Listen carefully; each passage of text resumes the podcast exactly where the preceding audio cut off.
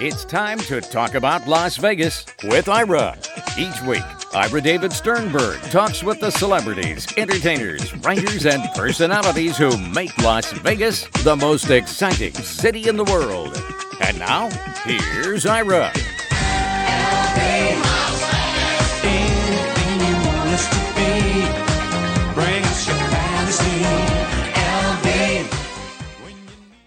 I've never had a pink martini, but I always enjoy singer, songwriter, actress, and author Storm Large performing in Myron's at the Smith Center this Friday and Saturday, March 10th and 11th at 7 p.m. For ticket information, go to thesmithcenter.com. And for everything about Storm Large, you can go to stormlarge.com and you can follow her on Facebook, Twitter, Instagram, YouTube, and of course, the latest, Patreon.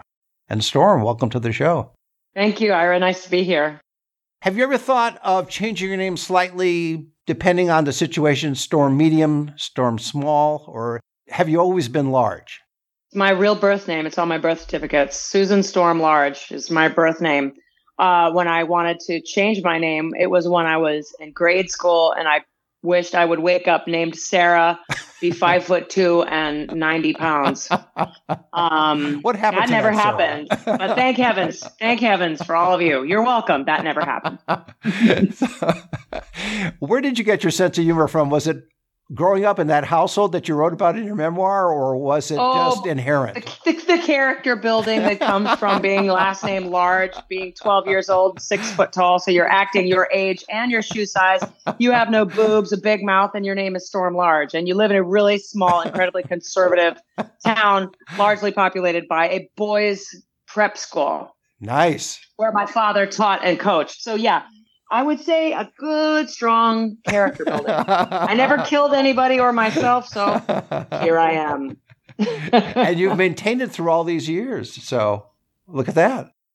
hopefully it's gotten better and, and less less uh, juvenile, but I doubt it.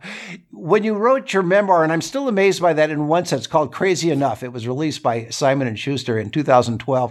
You're a notice how I use the word relatively young person. So how in the world were you able to write a memoir at that early stage as opposed to waiting till you're 90, 95, 100, 105, etc.? Hopefully by the time I'm 90, 95, I'll either be a handful of dust blowing around or I will f- have forgotten it all. um, I actually got bamboozled into it. I uh, I was actually talking to my friend about it last night about how, you know, growing up with uh, very limited to no parenting, being kind of feral, being in a very chaotic household, uh, mental illness, um, and a, a, a golden god of a father who is very important, doing other important golden god type things.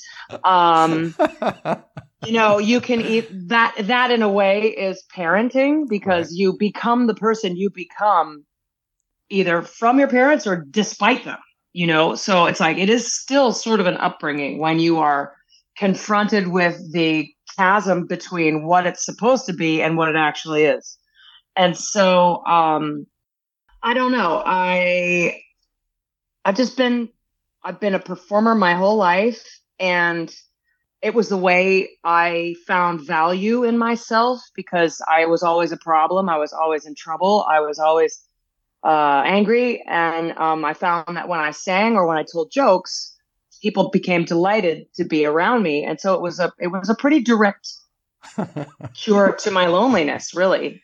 Do you think it's also, a, in a sense, a, a mechanism of self defense? In that, Yeah.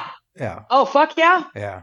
Oh, am I allowed to swear? I'm so sorry. It's okay. We'll let it. You're fine. bleep we'll bleep it Yeah. yeah but anyway the book uh the book came about uh when i was doing cabaret the, the musical cabaret playing sally bowles and uh talking with the director and i'm like yeah what a stretch a, a sex worker with a drug problem. That's going to be such a stretch for me. And uh and he goes oh do you why don't you why don't we talk about it? And so you know in character workshops or whatever we were talking about you know living on the street once in a while and you know trading your body for goods and services places to stay and uh and drugs and um and why were you on the street blah blah blah anyway after the play wrapped the director said we should talk about writing a one woman show And I go, yeah, sex, drugs, rock and roll, and you know, boobs, yay. And he said, no, it should be about your mom. I'm like, yeah, no, nobody wants to hear about that. That's sad. No one Yeah. wants to hear a sad story. Like that. And um, but that in that in that journey and doing that play, another friend of mine who's an author, he's a sports writer, but he got a hold of my manuscript for the play and he sent it to his agent and he said, This is a really important story and you should really you should try to you should write a book. And I'm like, Yeah, I'm barely educated and uh, I'm not a writer. I'm a performer, and um, and no, I don't want anyone to know this about me. This is embarrassing. It's like it's cringy. It's like navel gazy. Who cares? and he said, "You'd be surprised." And actually, he he was the most right out of all. He uh, call him boss man. What's his? Name? Larry Colton. I'm an asshole. I Larry Colton because I just always called him boss. I'm like, yo, boss, shut up, boss. Eat it, boss.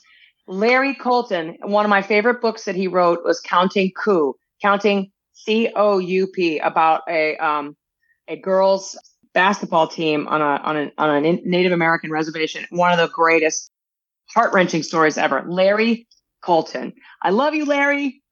He's the reason why, because he he was like uh, he's like you'll be surprised at how important this story is, and to this day at shows, people come up to me and they cry and they're like, that was my mom. That was me. That was my grandfather. That was my life. You are, you are the fact that you are you and that you get through this and it means I can get through this. And it's just this sort of shared experience of a thing that people now, it, mental illness is so much more like chic to discuss. oh yes, very much so now. It's yes. It's very on It's- on brand. It's almost now. it's Um, almost like virtue signaling at this point. Yeah, but you know, I want to be careful with those buzzwords because the media, we we in entertainment and we in the public world and life, we we become the trend. And then we can't fucking despise the thing we've become. You know what I mean? it's that it's that stupid cycle because in America especially, we are not art driven, we are we are celebrity driven. And and it becomes this like Roman Colosseum of celebrate the hero and then watch him get disemboweled. That's the cycle. And fuck you, you got to be a gladiator, you know, you got to be everyone, you get to be famous. We get to lo- steal your sex tape and watch it. We get to, we get to like talk to you at, at dinner with your niece when even we're a stranger. You're not a stranger to me. You don't know me, but, but fuck you. I know you, you know, it's like you become public property. And so the whole like, virtue signaling. And yeah what it's like okay when a when a chick jumps out of a bentley in la at a black lives matter march and she poses in her balenciaga fucking t-shirt and with a black lives matter that jumps back in the bentley and drives away. That's that's that's that's that's just bullshit. Um but virtue signaling it's like i, I mean call it maybe call it like i don't know it's just truth. It's truth the like Ellen DeGeneres show a million billion years ago. Ever like Ellen has also gone through her gladiator phase where they're like, tear her down. She's not nice. you know, ah, boo. She's not. She did so much for gays. She came out on on her show. Her show wasn't great. Sure, okay, whatever.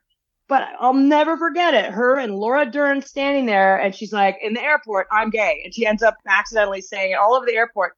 And then Will and Grace, and then and Madonna. Everyone gives shit to Madonna. Madonna did a whole lot about making making homosexuality your neighbor, your friend, common, not freaky monster like ghoul somewhere else. It's people, you know. So it's it's a good thing. Exposure is a good thing. Vulnerability is a good thing. Honesty and transparency, those are good things. They get they are uncomfortable at first.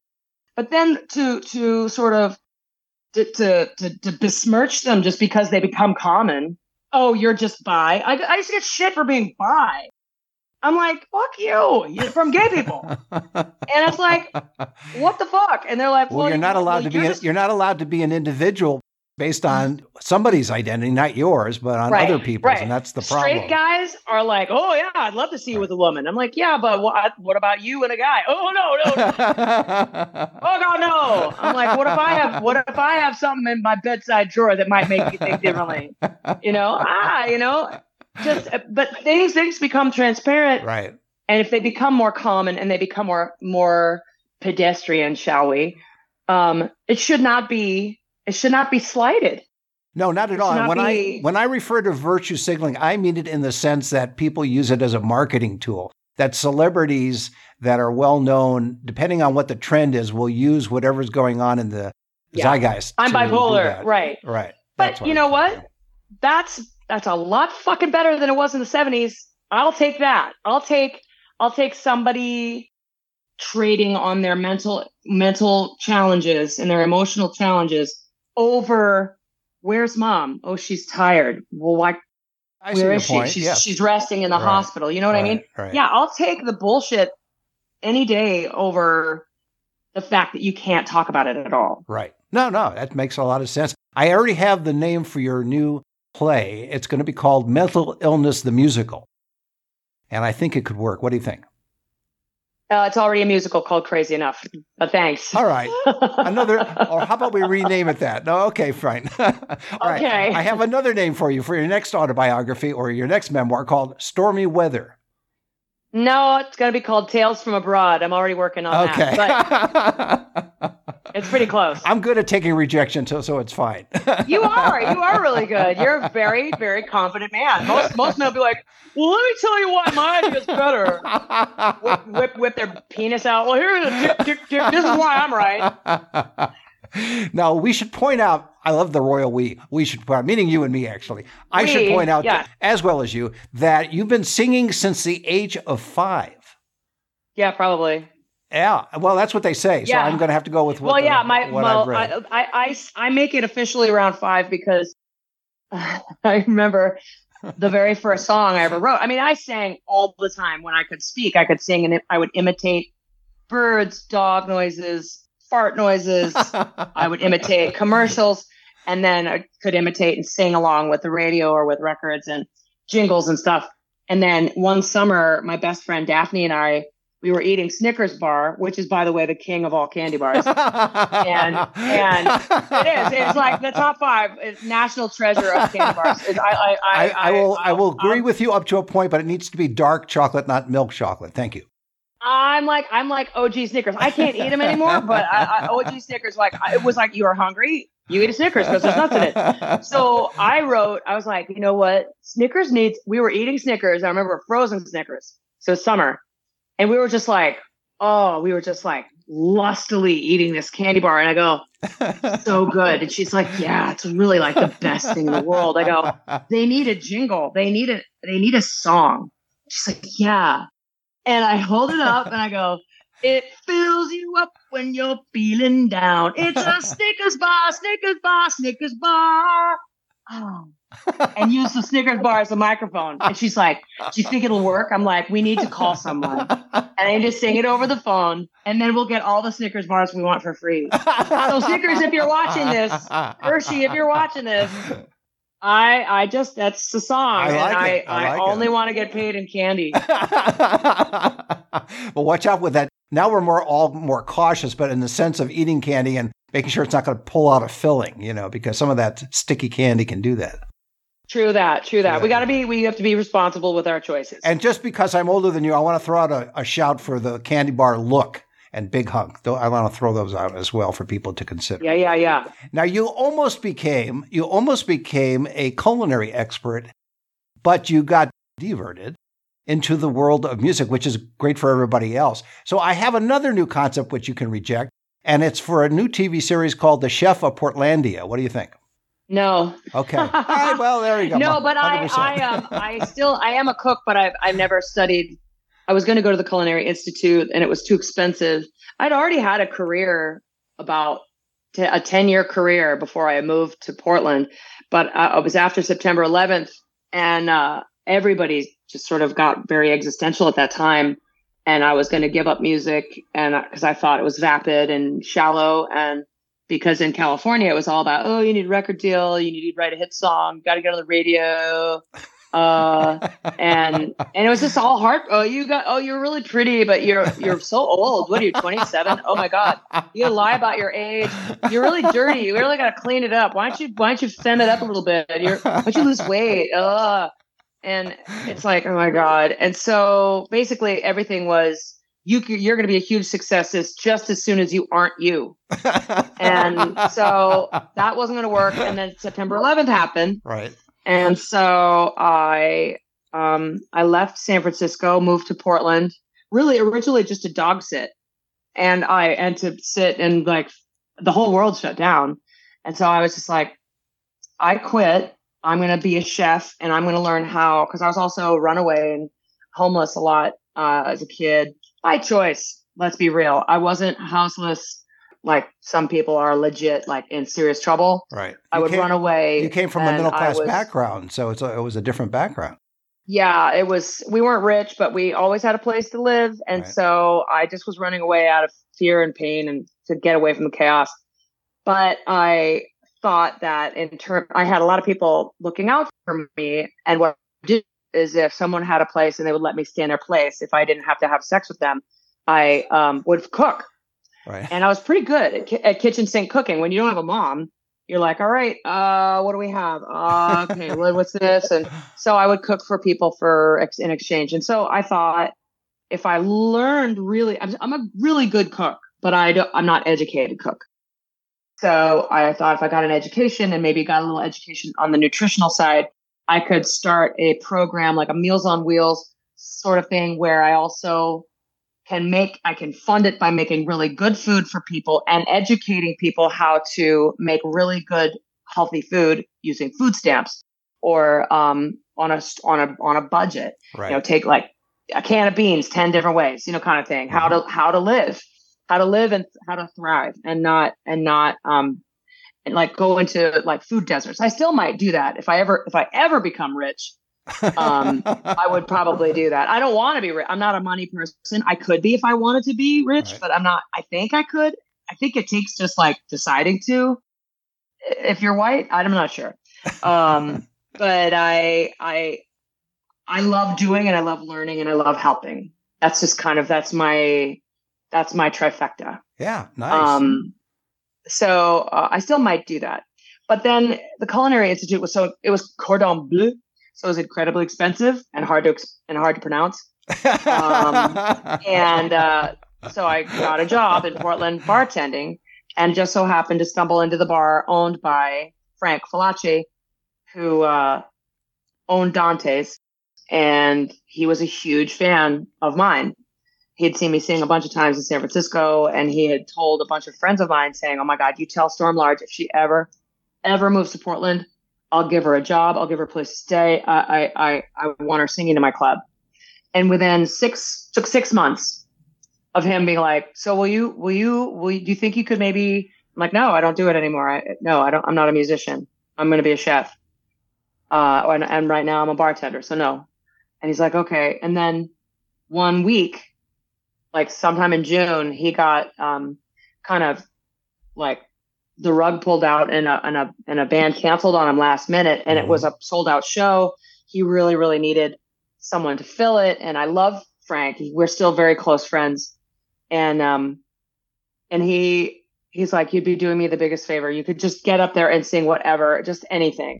And I'm like, yeah, I got, I got you, man. And so I put some friends together, and that's then it was the balls. And now it's still uh, James Beaton who plays piano. He played piano in the balls. He plays piano in Le Bonheur, which is really just the boners since we're moving on up in the world. Um, and uh, yeah, and Oh, and uh, nice. that was that was like twenty, yeah, twenty years ago, twenty one years ago, yeah. tell us a little bit about, and I want to get into what the show is going to be like at the Smith Center in a moment, but tell us a little bit about your attraction to the Great American Songbook and how you take those songs and do different things with them.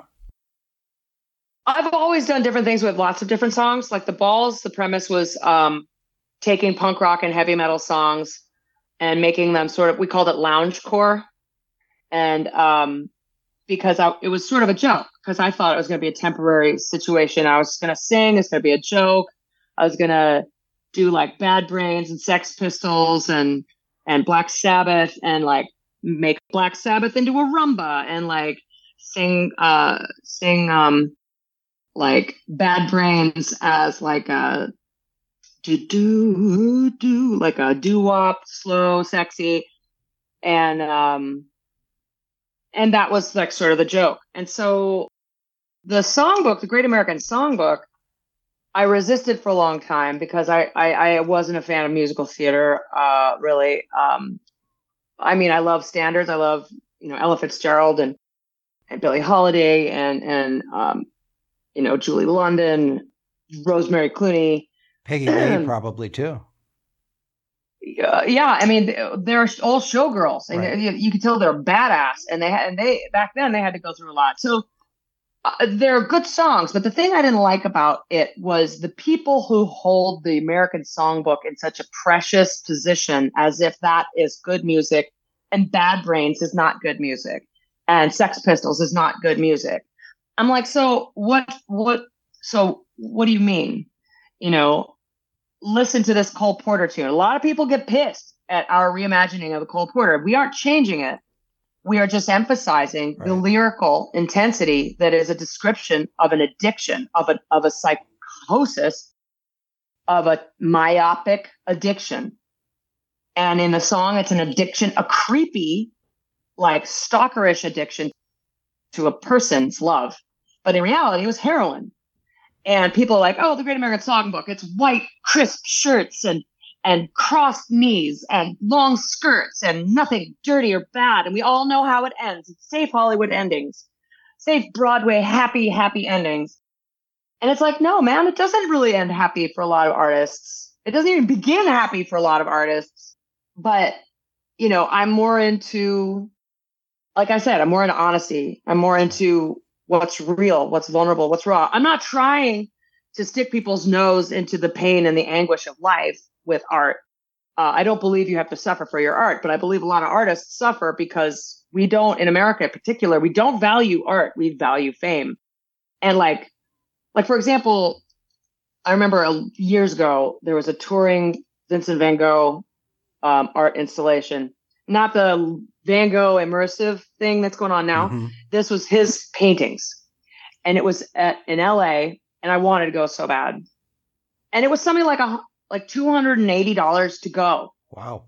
And I stood there and I go, "Can you tell me without any doubt whether or not Vincent van Gogh ever saw the equivalent of $280 in his life?"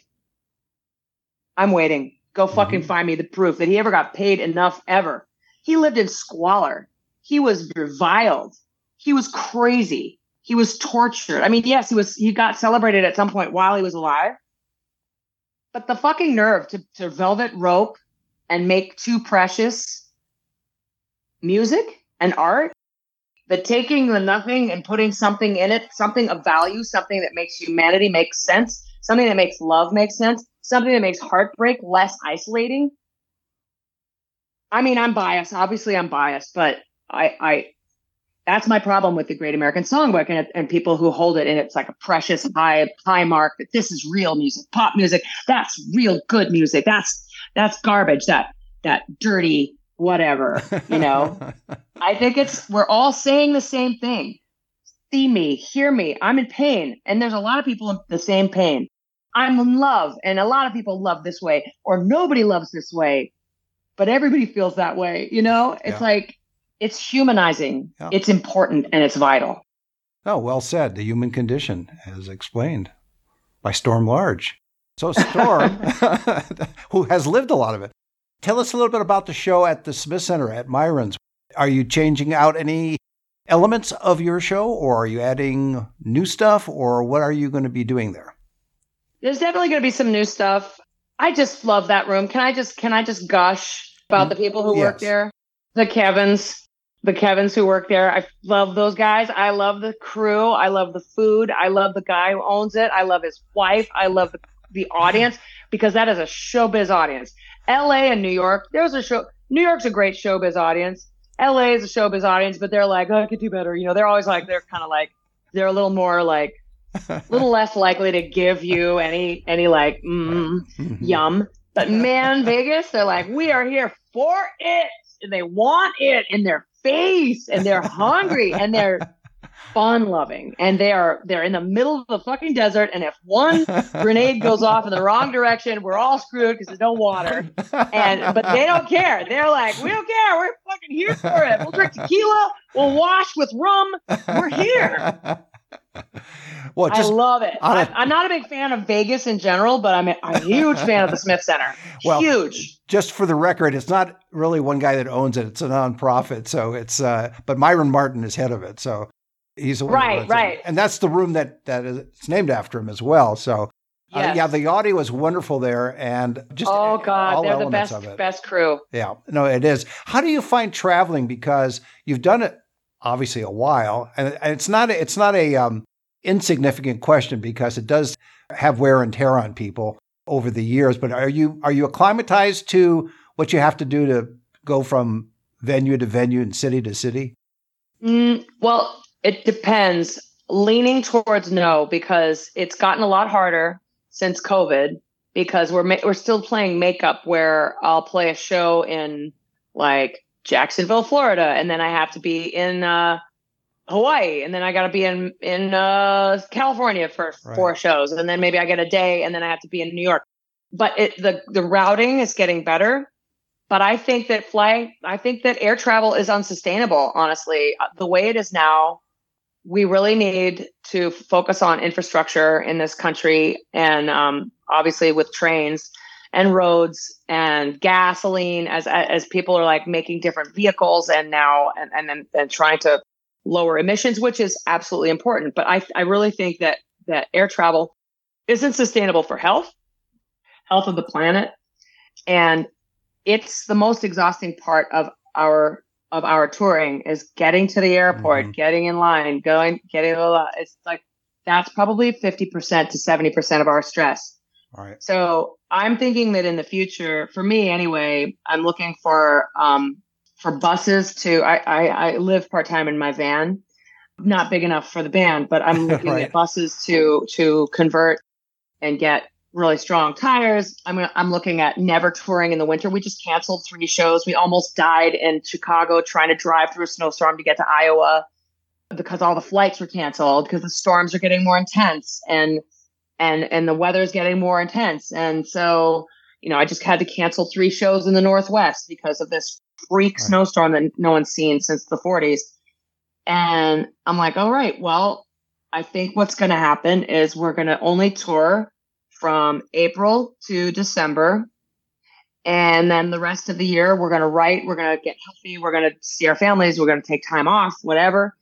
And, you know, just have it be like a kind of a school, a reverse school year where we tour all summer and fall Right. um, but but tour in mostly one vehicle, all of us in one vehicle. We could live in part time, and and do and tour regionally. Have the tour bus itself open up and be be the venue if we have if you know we want to. I don't know, get get a permit and pass a tip jar. I don't know.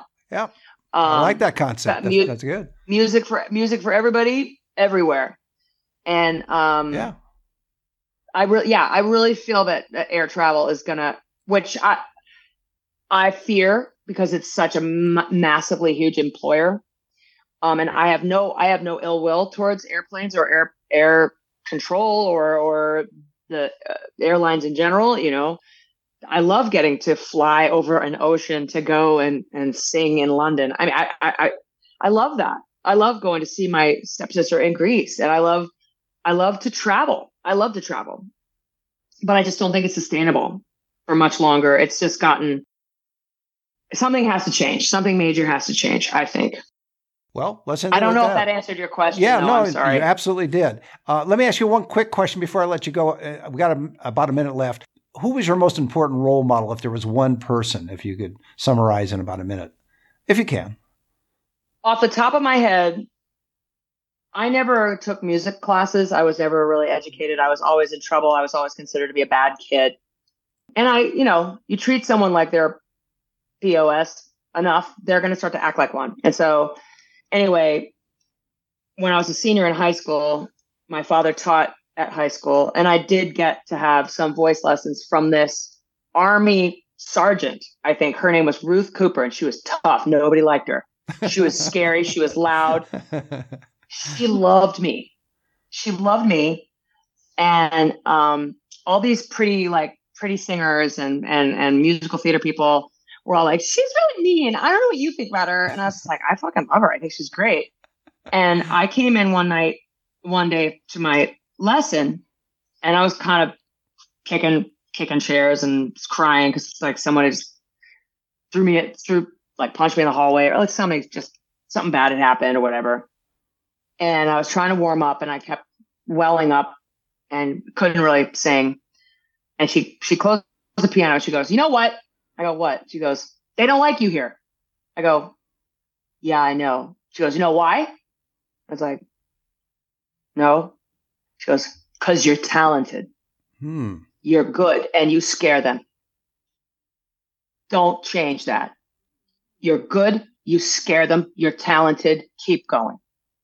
That was the first time Wow. ever anyone said that to me ever and like literally saw me like i knew when i was really little and i was just sort of there was a hallway in third grade that i could sing in that echoed that i would like sing songs and practice because i wanted to sing to my mom when she would come home to the hospital because i thought if i could pick the right song and i sang it well enough she'd stay and not go back to the hospital but i was little and i could i would catch teachers just being like was that you singing yeah. Wow. And that would be it.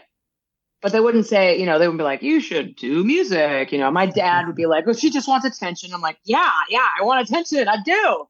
I actually do. I don't have parents. um, But Ruth Cooper So- did it for you.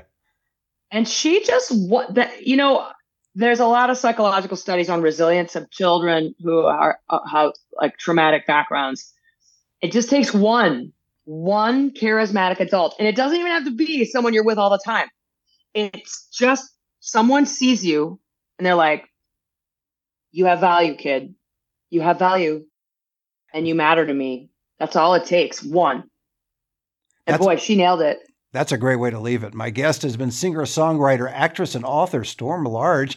She's performing in Myron's at the Smith Center this Friday and Saturday, March 10th and 11th at 7 p.m. For ticket information, go to thesmithcenter.com. For everything about Storm Large, go to stormlarge.com and you can follow her on Facebook, Twitter, Instagram, uh, YouTube, and Patreon. Storm, thanks for being on the show.